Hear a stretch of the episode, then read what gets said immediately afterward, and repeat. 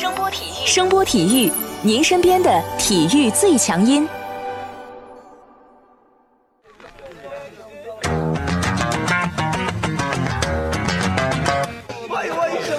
Yo yo, it's boogie time, so come on, let's swing it, alright? 看 NBA 风云，聊 NBA 故事，这里够有趣，这里够专业，没错，这里就是大话 NBA。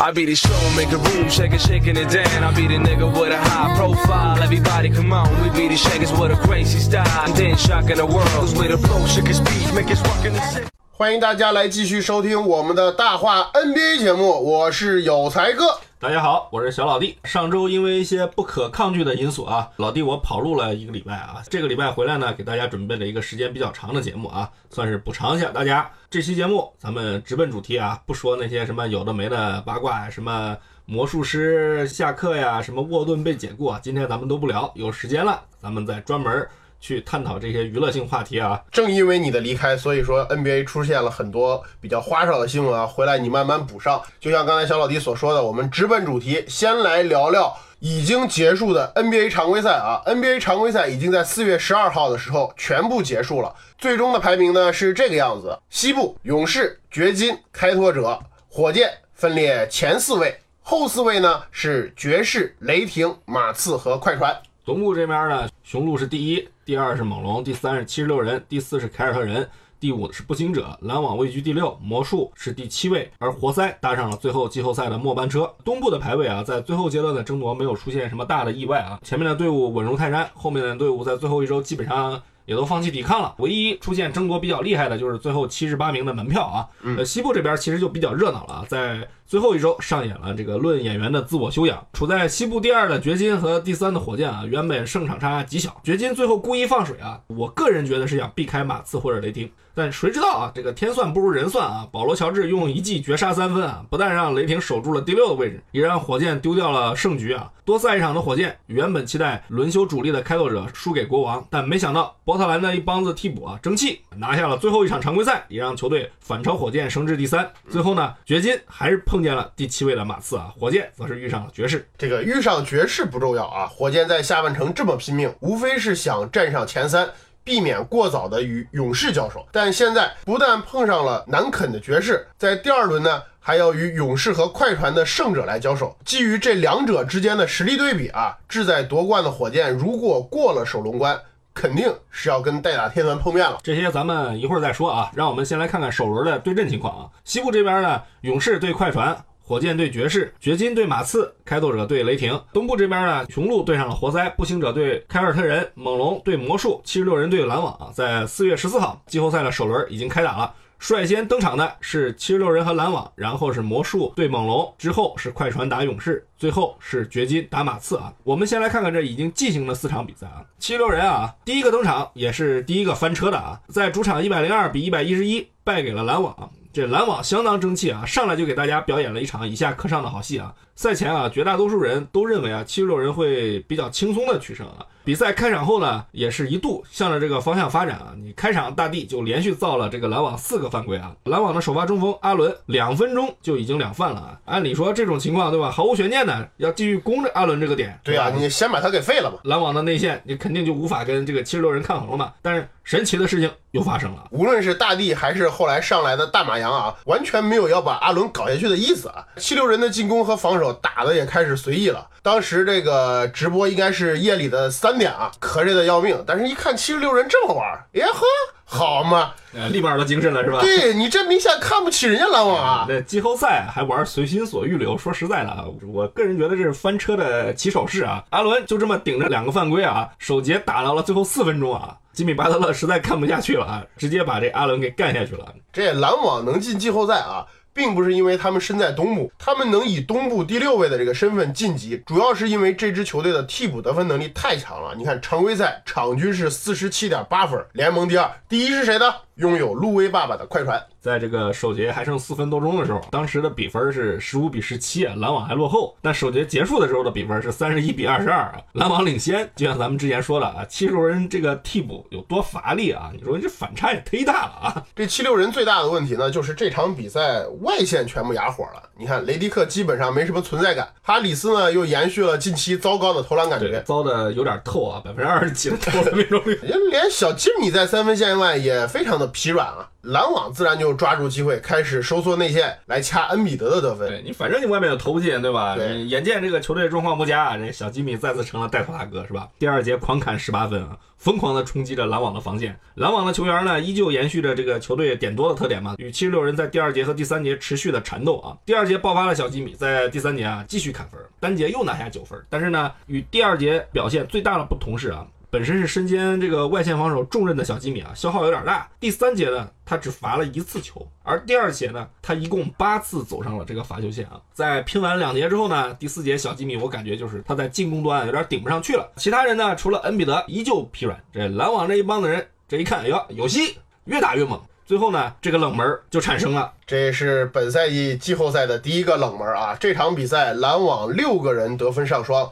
五个替补贡献了五十九分，七六人呢，则是完全暴露了球队替补得分乏力的这个问题。一旦主力五个人出现断档，替补基本上就没有什么还手能力了。但七六人呢，我感觉也并不是没有什么收获，他巨大的这个内线优势在这场比赛里面还是展现无疑的。如果在 G 二这个比赛中外线能稍微正常一点，我觉得篮网还是比较难打的。总体来讲，从实力上来说，你肯定是七十六人占优的嘛。我觉得这场比赛翻车了，肯定是我觉得有点轻敌啊。觉得哎，我都西部第三了，对不对？我也是什么五星首发是吧？你有点看不起人家的意思啊，直接被人家打爆了。但是呢，我相信啊，就是经过这个调整啊，把心态放平，好好的打，应该七十六人胜算还是比较大的啊。第二组登场呢是猛龙和魔术啊，很不凑巧啊，东部第二的强队猛龙也翻车了。你说这东部的这俩强队周日出门肯定是没看黄历啊，魔术。估计也是受了这个篮网的影响啊，也是打出了一个全民皆兵的水平啊。全队七人上双，而且呢投出了百分之四十八的三分命中率。上半场的这个奥古斯丁基本上是无可阻挡，用百分之七十七点五的投篮命中率拿下了十九分，并且在这个沉寂了整个下半场的情况下，在最后一节。用一个准绝杀三分啊，帮助球队取胜啊。其实猛龙这边啊，我感觉这场比赛没有犯什么太大的错误。头牌莱昂纳德二十五分、六篮板、三助攻，投篮命中率百分之五十五，三分球五中四。虽然说这场比赛他出现了四次失误啊，但是整个的效率依然是非常的高。而且他在比赛的最后关头用一记大心脏三分把这个比分给追平了啊，正常的去展现了一个超级球星在这场比赛当中应有的所有特质。那你比赛还是输了，总得找个背锅了吧，对不对？你说清晨看直播的时候，我是昏昏欲睡啊，但是睡着前我是有个很大的问号的。洛瑞呢？这场比赛洛瑞在进攻端的这个存在感是非常非常的低。你说出场三十三分钟七投零中中啊，连罚球都没有。常规赛你哥们儿你也是有十四点一分进账的人啊，你说这场比赛挂零，你说季后赛头一场对吧？你有点说不过去吧，对吧？你说老兄，你某个人已经从东部走了，你这一进季后赛就变成软脚虾，这什么鬼啊，对不对？你作为球队的元老，并且你打的是组织后卫，你说你一点杀伤力都没有，这实在有点说不过去吧？随便进个什么两分，造个杀伤，这场比赛结果就不一样了。而魔术呢，打的也挺针对洛瑞的啊，动不动就找个稍微个子高一点的去背打他。听说你一米八三是吧？对啊，我找个一米八四的就够去了。反正没办法啊，你说长个儿是不可能了。这系列赛之后的比赛肯定还是要被针对啊。今年季后赛，你说再发挥失常，这垃圾兄弟扛把。子的这个名头，这基本上也垂实了啊！你要敢这么玩，你这季后赛打完小卡不跑才怪！你看这这你妹的，是不是？常规赛一条龙，季后赛一条虫的名声不白给啊！我来核心都带不动，跑了跑了跑了！玩笑话啊！这个魔术好不容易进个季后赛，球队的心劲儿是可以理解了。但是呢，系列赛是个漫长的过程，你说一场比赛发挥好坏，对系列赛的影响，比如我个人感觉。也是有限的啊，有限有限，毕竟一个系列赛你要赢下四场，特别是在双方的水平有一定的这种差距的情况下，公平的讲啊，双方实力还是有一定差距的。我觉得猛龙可能多少也有点轻敌啊，毕竟这个赛季他们整体的表现也是非常出色啊。但不管怎么说，翻车了吧？然后这第三场比赛开始的时候，我说这联盟这也是安排的很有意思啊，你安排的前两个强队全翻车了，那第三个没办法了，上勇士吧，能不能勇士也翻车吧，对不对？勇士果然没有让小老弟。失望啊，啊，不负众望啊，没翻车 没。翻车啊。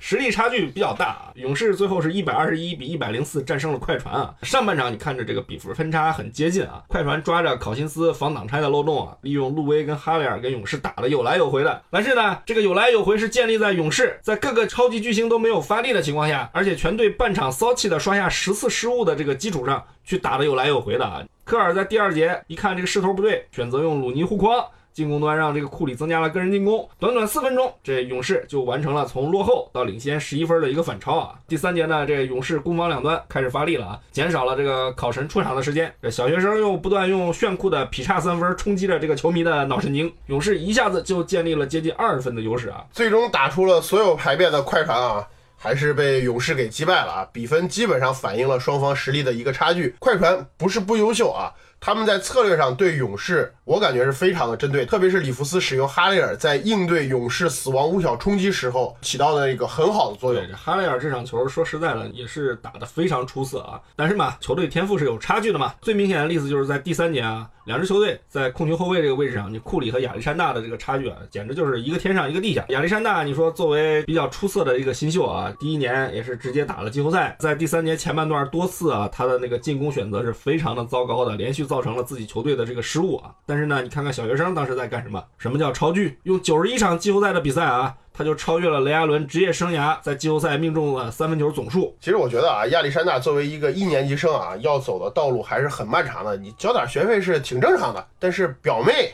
季后赛初体验极度的差啊！被人当漏勺打了一整场，最后还六犯毕业，这后面的比赛对手就必然更加针对他了呀。这场比赛全队这个效率最低嘛，在场上负十八，对啊，老兄，你就是站那不动，你也不会是负十八吧？人家一年就领五百多万，对不对？你总不让他挣着卖白菜的钱，操着卖白粉的心吧？咱们讲话得公平公正一点，对吧？感觉啊，这个考辛斯现在有点是个首发的幌子的意思啊。你说勇士这场球最猛的阶段啊，除了死亡五小之外啊，就是用鲁尼与博古特打中锋的这个阶段啊，球队在攻防两两端的表现都是非常非常的勇士啊。考辛斯呢，目前最大的作用是帮助球队度过这个轮转阶段，虽然防守上他确实表现不咋地啊，就这场比赛来说，但我觉得吧，这跟对手的特点可能也有一定关系啊。你真碰见有个正经中锋的球队，考神还是有比较不错的发挥空间的啊。正经中锋，比如卡佩拉是吗？啊，对啊，前提是他不被登包错位军训到提前毕业，这后话后话啊，不管怎么说吧，我觉得这组系列赛应该是没什么悬念，没什么悬念，没没什么悬念悬念啊。说完这没什么悬念呢，咱们来说点有悬念的啊。第四组登场的掘金和马刺啊，最后呢，这个马刺凭借着他们顽强的意志，从掘金的这个主场偷走了一场胜利啊。掘金与马刺的较量其实是西部一个比较引人关注的焦点啊。掘金作为常规赛的西部新贵，最后时刻耍心眼儿，我觉得啊，主要是为了避开马刺，因为双方常规赛啊战成二比二，但是呢，马刺随着这个赛季的深入呢，人员逐渐的齐整，状态呢也越来越好。在这个比赛的收官阶段啊，就是三月份和四月份，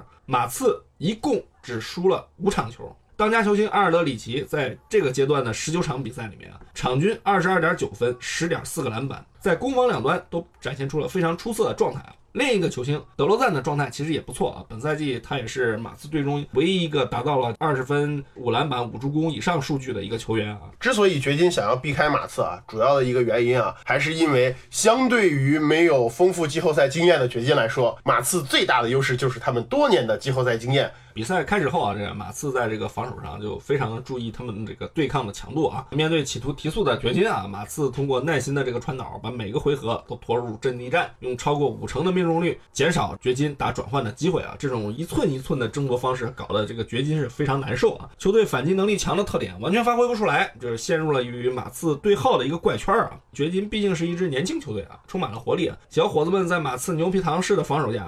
虽然三分迟迟打不开，但他们围绕着这个约老师不断通过跑位获得这个篮下的进攻机会。半场结束的时候啊，于老师已经获得了九次助攻。整个上半场，掘金在三分线内的出手只有三十四次，但他们依然命中了十八球，命中率还是相当的高啊。对对对，而且针对阿尔德里奇，他们的内线主动去上身体找对抗，让阿德去在远离篮筐的位置出手。两节比赛阿德只得到了四分，命中率不足三成，而且没有一次杀伤啊。针对马刺的另一个箭头人物德罗赞啊，掘金采取了这个夹击战术，尽量减少德罗赞在他舒服的这个进攻节奏的情况下去完成进攻啊。但无奈啊，来了西部的德罗赞依然通过他的跳投和杀伤啊，在这个半场拿了十一分啊。马刺全队啊，更是这个多点开花啊，全队有四个人得分上双，老炮贝里内利也高效的拿了八分啊。半场结束，马刺以五十九比五十一领先。进入下半场之后呢，双方因为外线的手感都非常的不好，他们开始在篮下展开争夺，防守的强度也越来越高，双方整个第三节都陷入了得分荒。马刺连续错失了投篮机会。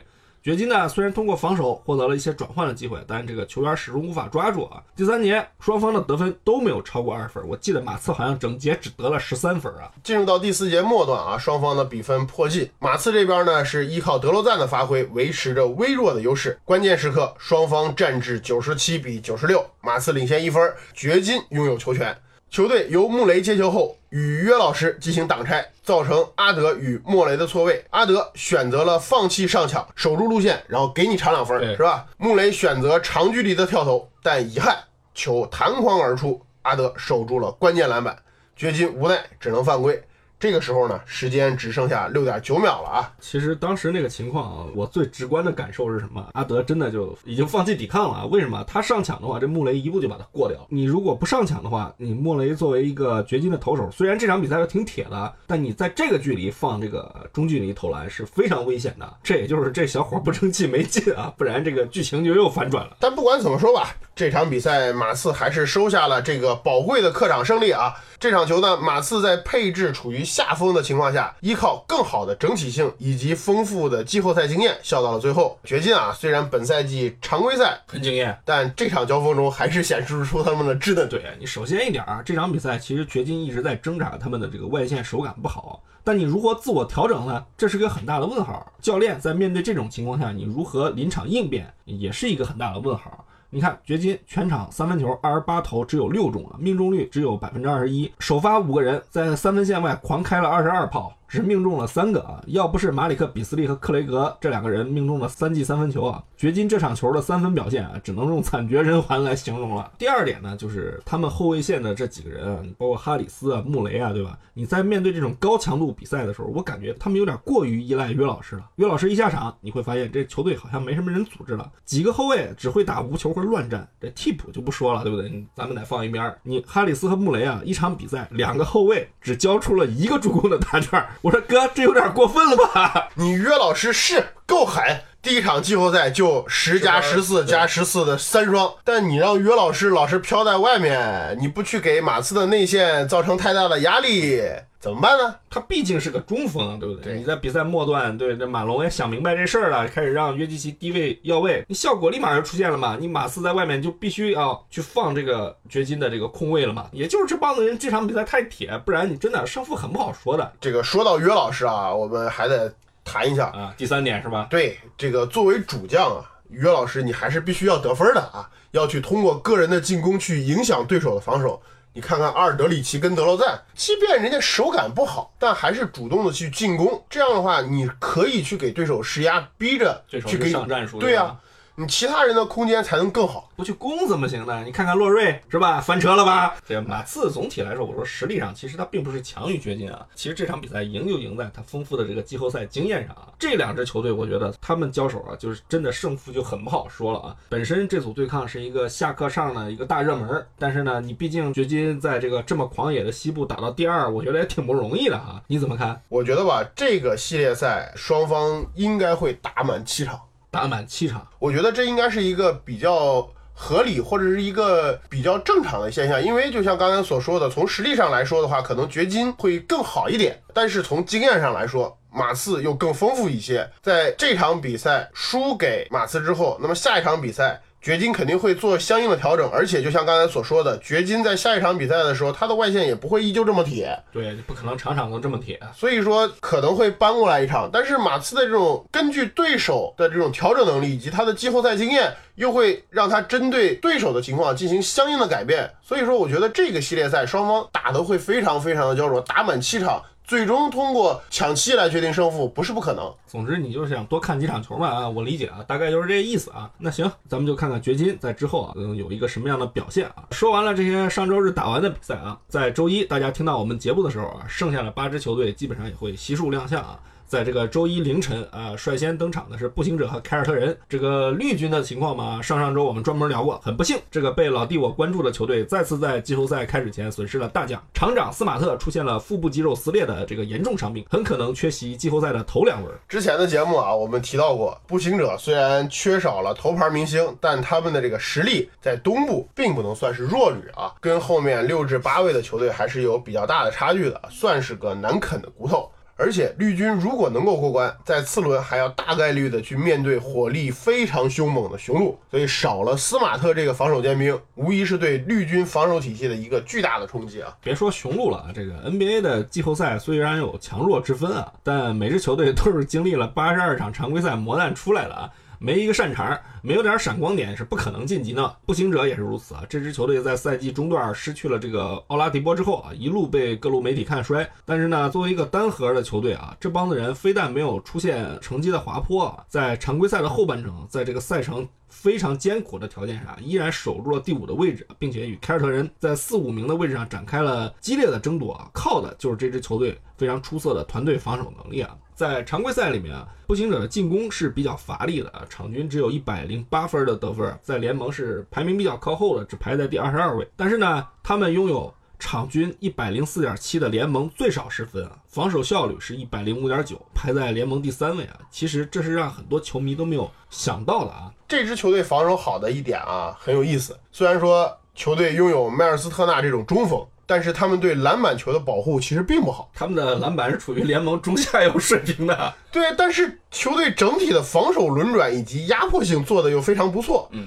球队场均抢断可以做到八点七次，常规赛联盟第三。在他们的首发阵容中，后卫线上有防守能力出色的达伦·克里森，锋线上呢有老油条博格达诺维奇以及悍将泰迪斯杨。中锋特纳呢，则是本赛季联盟常规赛的盖帽王，场均二点六九次。主力阵容防守端最大的特点就是防守能力均衡，且前后场均有防守核心，各个位置上移动能力和换防能力又都非常不俗，没明显的防守漏洞啊。你轮换阵容里还有萨博尼斯这种表现非常出众的第六人，以及约瑟夫这种老油条啊，这几个人基本上算是构成了步行者防线的主要构架。在进攻端呢，其实步行者也特别有意思啊，除了奥拉迪波以外啊，你说球队场均得分上双的有七个人，分别是泰迪斯杨，那场均十二点六，埃文斯十点二，这克里森是十一点二，特纳呢是十三点三，萨博尼斯呢是十四点一，马修斯是场均十点九，博格达诺维奇呢是场均十八分啊。博格达诺维奇的这个场均得分，其实是和受伤前奥拉迪波的表现基本上持平的啊。这些人的技能包都不一样啊。你看啊，特纳中锋属于全能型的，篮下三分，中投样样都会。这克里斯恩实际上是个非常优秀的投手啊。这博格达诺维奇呢，本身是个很准的投手啊，偏偏这个老炮儿是个组织型前锋，看着没什么助攻，呃，实际上是球队这个进攻的发动机啊，有球无球都能打，而且都很在行啊。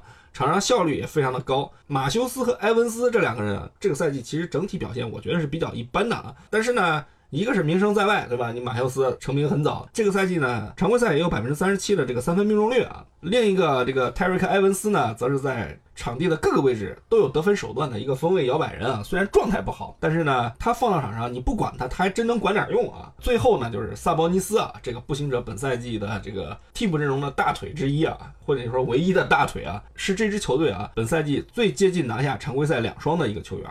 这个萨博尼斯在步行者的地位非常特殊啊，虽然打的是替补，场均只有二十四点九分钟的出场时间，但可以贡献十四点一分和九点三个篮板。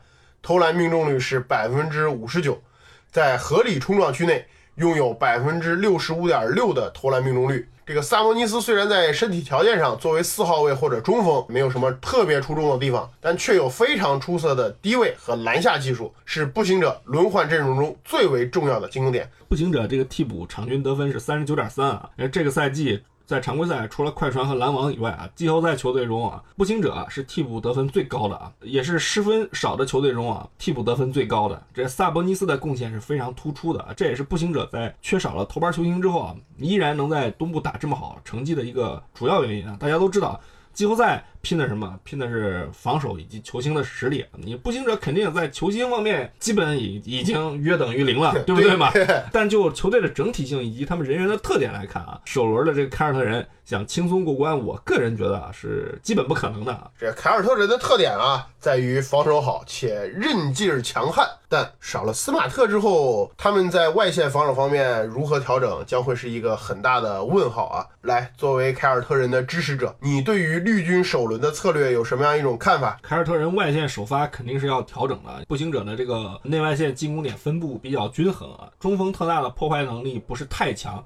但是呢，它的特点是活动范围比较大啊。你个人认为绿军应该是由霍福德来打这个首发中锋啊，提莫里斯上四号位去跟这个泰迪斯杨对位啊。毕竟这个泰迪斯杨是个老油条啊，虽然身高不高，但是呢，在内线进攻篮板的冲抢以及二次进攻方面的能力是非常不错的啊，而且他还能投三分啊，这就需要莫里斯这样防守经验丰富的老将去应对啊。同时呢，莫里斯的换防能力以及补防多个位置的能力。也是非常好的，在马上要进行的这些交锋中啊，是非常适合提上首发的啊。后卫线上，按常理来说，斯蒂文森应该会用杰伦布朗。你首先这个高大的布朗是有能力去对位一至四号位的球员的啊。但是在这个常规赛收官阶段，海沃德的表现也是越来越好，也有点进首发的一个说法。但是我个人认为啊，他进首发的话，首先凯尔特人的防守会出问题啊。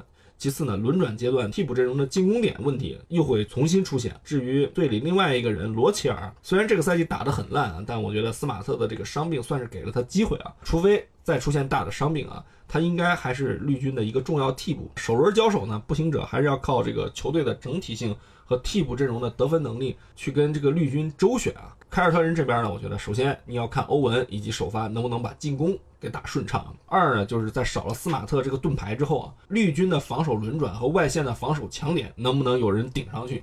因为步行者的三分能力是经常被大家忽视的一个强点。虽然他投的少，他跟马刺一样投的少，但是他是非常准的。他们全队的三分命中率达到了百分之三十七点四，这个命中率是不低的。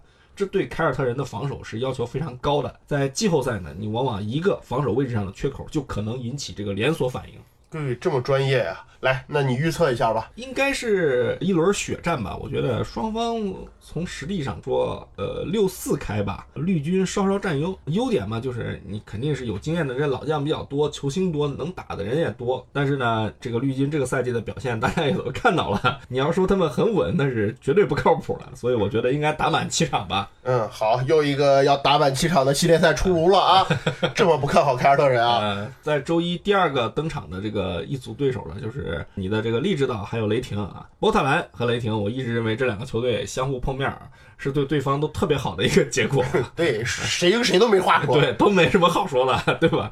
从这个常规赛的战绩来讲，本赛季雷霆横扫了开拓者，但考虑到乔治那段时间的疯狂表现，以及每次比赛。双方这个分差都很小，我觉得双方常规赛的成绩啊，并不能说明雷霆有多大的优势啊。不过努尔基奇受伤啊，确实让这个天平产生了倾斜啊。虽说如此啊，但雷霆这支球队总体来说，本赛季的表现还是不太稳定。这都开始挑刺儿了。很多场比赛，一旦威少跟乔治这两个人有一个打得不好，你碰强队基本就凉了一半儿啊。特别是保罗·乔治，在经历了近两个月的疯狂表现后，怎么样？状态一下滑。雷霆立马就陷入连败了吧？而且乔治本赛季也一直是带伤作战的，倒数第二战打火箭，原本没有伤病的左肩。也出现过不适，这对于雷霆来说都是不怎么样的好消息嘛。反正吧，就是在我眼里啊，这两个球队的共同点都是非常依赖大哥和二哥的吧，替补都是烂得出奇。你看雷霆这边得分的任务基本上集中在这个威少、泡椒、亚当斯、格兰特、施罗德这五个人身上了嘛？你开拓者这边大头全在利拉德和麦克勒姆身上，你第三大腿现在回去治腿了，剩下的人里面这只有零敲碎打的本事。但在防守上呢，这个雷霆压迫感十足的防守，我觉得会让这个进攻套路更加单一的。开拓者吃苦头啊！首先啊，雷霆从一号位到四号位的防守人全都是精英或者准精英级别的这个防守者，特别是泡脚，我觉得他对利拉德和麦克勒姆的限制力度啊。很可能左右着这个系列赛的一个走势啊。为啥不说了？相比较这个对位的这个利拉德，身体优势比较明显。格兰特呢和福格森，其实这两个人也不是省油的灯啊。对开拓者其他位置以及仅有的能打的那几个轮换呢，都会有很大的影响啊。从开拓者的这个人员配置来说，按常理来说，坎特应该会被提上首发。去增加球队在低位和篮下的攻击点。但是呢，雷霆的球员呢又非常了解坎特的特点，所以斯托茨未必放心的能用他。对，我也觉得斯托茨未必会用他，而且你进入轮转阶段后啊，这开拓者是非常需要坎特在替补阵容去得分的。你说他们替补里的小库里、莱曼是不是？其实没什么大的破坏力。埃文特纳其实大多数时间是个防守尖兵啊，也就胡德算个靠谱点的人。其实如何设计阵容，我觉得对斯托茨来说是个很大的考验啊。作为这个利拉德的铁粉，你怎么看这个问题？嗯，个人觉得吧，斯托茨会把特纳去提上首发来防乔治。防乔治是吧？因为这是开拓者里边应该算是比较能对上乔治的人了啊。毕竟乔治是雷霆的头号重炮手吧？对你得防，对对吧？这是其一。其二其二，双枪势必会被雷霆严密防守。首发里面必须要有一个能处理球的第三点，这个说的确实不错。那你只能用特纳了吧？你特纳虽然说得分能力差，但在组织进攻方面，他还是能上来比划两招的。如果你首发球都处理不好，你首先这是要累死双枪的节奏，其次一旦首发挖了坑，你说靠开拓者这帮替补填不平，填不平。填坑，开玩笑啊！另外呢，在中锋这个位置啊，我觉得防守能力好的伦纳德应该是斯托斯的首选，反正得分儿也轮不到他嘛，那双枪的事儿。坎特上去还去占双枪的球权，不如好好的去打他的替补。所以就我个人而言啊，开拓者想过关，除了坎特，其他角色球员里，像什么哈克莱斯啊、阿米努啊、小库里、莱曼以及胡德，谁上或者说谁能多打，咱先不说啊，必须场场有最少一个人能站出来打个十五分左右的水平，去补上努尔基奇的这个缺口。这样的话，开拓者的赢面才会更大一点。反正这个系列赛吧，说实话啊，个人是更看好雷霆一点。对他们来说，进攻端我觉得没什么好说的。这支球队唯一可能出现问题的地方，除了这个威少的这个天马行空的脑袋啊，亚当斯是个可能潜在的一个漏洞啊。海王呢是个好中锋，但是这个赛季呢，他有个很大的问题啊，就是每次防挡拆的时候去延误，总是容易提的太靠上。这么一搞，要么收不回来，把延误搞成了换防，最后被小打大，或者篮下呢被对手错位。要么是收不回去，一收不回去，好就被对手搞了个撩阴腿。你说这毛病不是一天两天了，一个赛季其实都这样。不知道是不是多诺万就这么布置的啊，还是说他们的防守教练选择了无视这个问题啊？我我一直没有改善，我很好奇这个问题啊。你说你就算放烟雾弹，你不能放一个赛季吧？其他的说白了，我觉得这支球队就看威少和泡椒怎么暴走了。反正能打的就是那么几个人，除了他俩就是施罗德和格兰特了。但是呢，如果福格森这个小伙子啊，在攻防中啊的任意一头能够打出高的水平啊，我觉得这个系列赛的这个胜利的天平啊，肯定会向雷霆倾斜啊。你看，刚刚我预测完了凯尔特人，那你预测一下你开拓者啊这系列赛能发挥成什么样？尽管很中意利拉德，尽管很喜欢开拓者，但是我还是要客观的说一下啊，这个系列赛开拓者的赢面儿，个人感觉还是比较小的，保守估计一下二比四吧。二比四，就开拓者被淘汰。因为就像刚才我们所反复强调的一点啊，开拓者是一个比较依赖双枪的球队，在努尔基奇这个第三点打不了之后，双枪一旦被限制发挥，球队的那些替补和其他人在贡献不了应有的得分的话，那怎么去跟得分点或者是得分能力更强一点的雷霆去过招呢？哎呀，我跟你说，老哥，看球嘛，我们要有点信仰，对不对？你这么喜欢你家利指导，没准你家利指导拉着雷霆一顿猛操作呢，是不是？这都不好说的嘛，有点信心是吧？你不知道中国有句话叫做“赛前先攒人品，低调我就不攒这东西，攒了有什么用嘛，对不对？在周一呢，第三组登场的就是东部的第一雄鹿和活塞啊。这组对抗，说实在的，我个人感觉跟这个西部的第一对第八一样啊，没有什么太大的悬念。如果雄鹿不太轻敌的话，因为毕竟这个礼拜天这个比赛日翻车的球队比较多啊，四场比赛三场都翻车了。我觉得要强调一下，如果雄鹿不太轻敌的话，应该会轻松过关吧”。。从阵容的深度到球队的状态啊，你觉得哪点雄鹿会让活塞偷鸡？如果就是说强点的话啊，活塞理论上就一个格里芬。你是不是看不起人家庄神？哎，原来谁说人家长得不好嘞？好像是我说的。活塞这边首发三驾马车，格里芬、雷吉、庄神啊。中期来了个靠谱的投手埃灵顿，算是个补强。不过你说整体实力而言啊，比这雄鹿确实差了点。而且最重要的是，个人认为这个活塞没有合适的人去对位字母哥。你说用格里芬吧，你是个说法。但本赛季格里芬多次成为这个字母哥的背景地啊，他从身高到能力，其实跟这个字母哥都稍微差那么一点点儿。虽然说他也有自己的特点，你关键是雄鹿有各种办法对付你这个活塞的双塔。你最直接的办法，雪布、米德尔顿、你字母哥去杀伤他俩。你一旦陷入这个犯规麻烦之后，活塞基本上凉一半儿。其次呢，这个洛佩兹的存在。对于庄神来说实在是太难受了。这个不正经的中锋绝对会一直飘在外面乱晃啊！你说这庄神一旦出了篮下啊，基本上也就只能装孙子了。哎，我觉得双方更大的差距呢，还是在球队的防守质量上。雄鹿这种整天逮着东西部强队干的主，碰见你活塞根本就不会跟你客气。虽说雄鹿还是有点季后赛经验不是很足，但现在球队的心劲儿正盛着呢。教练又是个老油条，要说活塞这个想在这个雄鹿的这个系列赛里啊有个突破口，其实也只能靠格里芬啊。你说这雄鹿这边伤了个米罗蒂奇啊。字母哥一直顶在四号位，但替补的这个伊利亚索瓦也不是个善类，那没办法，谁叫你格里芬现在是全村人唯一的希望呢，对不对？反正我现在就是特别感兴趣，凯西怎么安排这个系列赛。说实在的，我觉得他赢一场是完成任务，赢两场就算是赚了。这被黑八了，真的雄鹿可以解散了。然后呢，就是大家比较关心的这个火箭和爵士啊，你周一的压轴戏，这去年半决赛的对手，今年首轮相遇啊，双方其实人员上没有太大的变化吧？不同的地方是哈登今年更猛了，爵士又练了一年级。从实力的角度上来讲呢，这个火箭无疑是强点，对吧？但爵士在下半程发力，并且能站上第五，其实也不容易啊。去年下课上搞定了这个雷霆，今年的游戏难度直接提了一个档次啊，不太好搞。这个双方完全是极端的两种风格，一个是靠球星带队，一个是靠整体运转。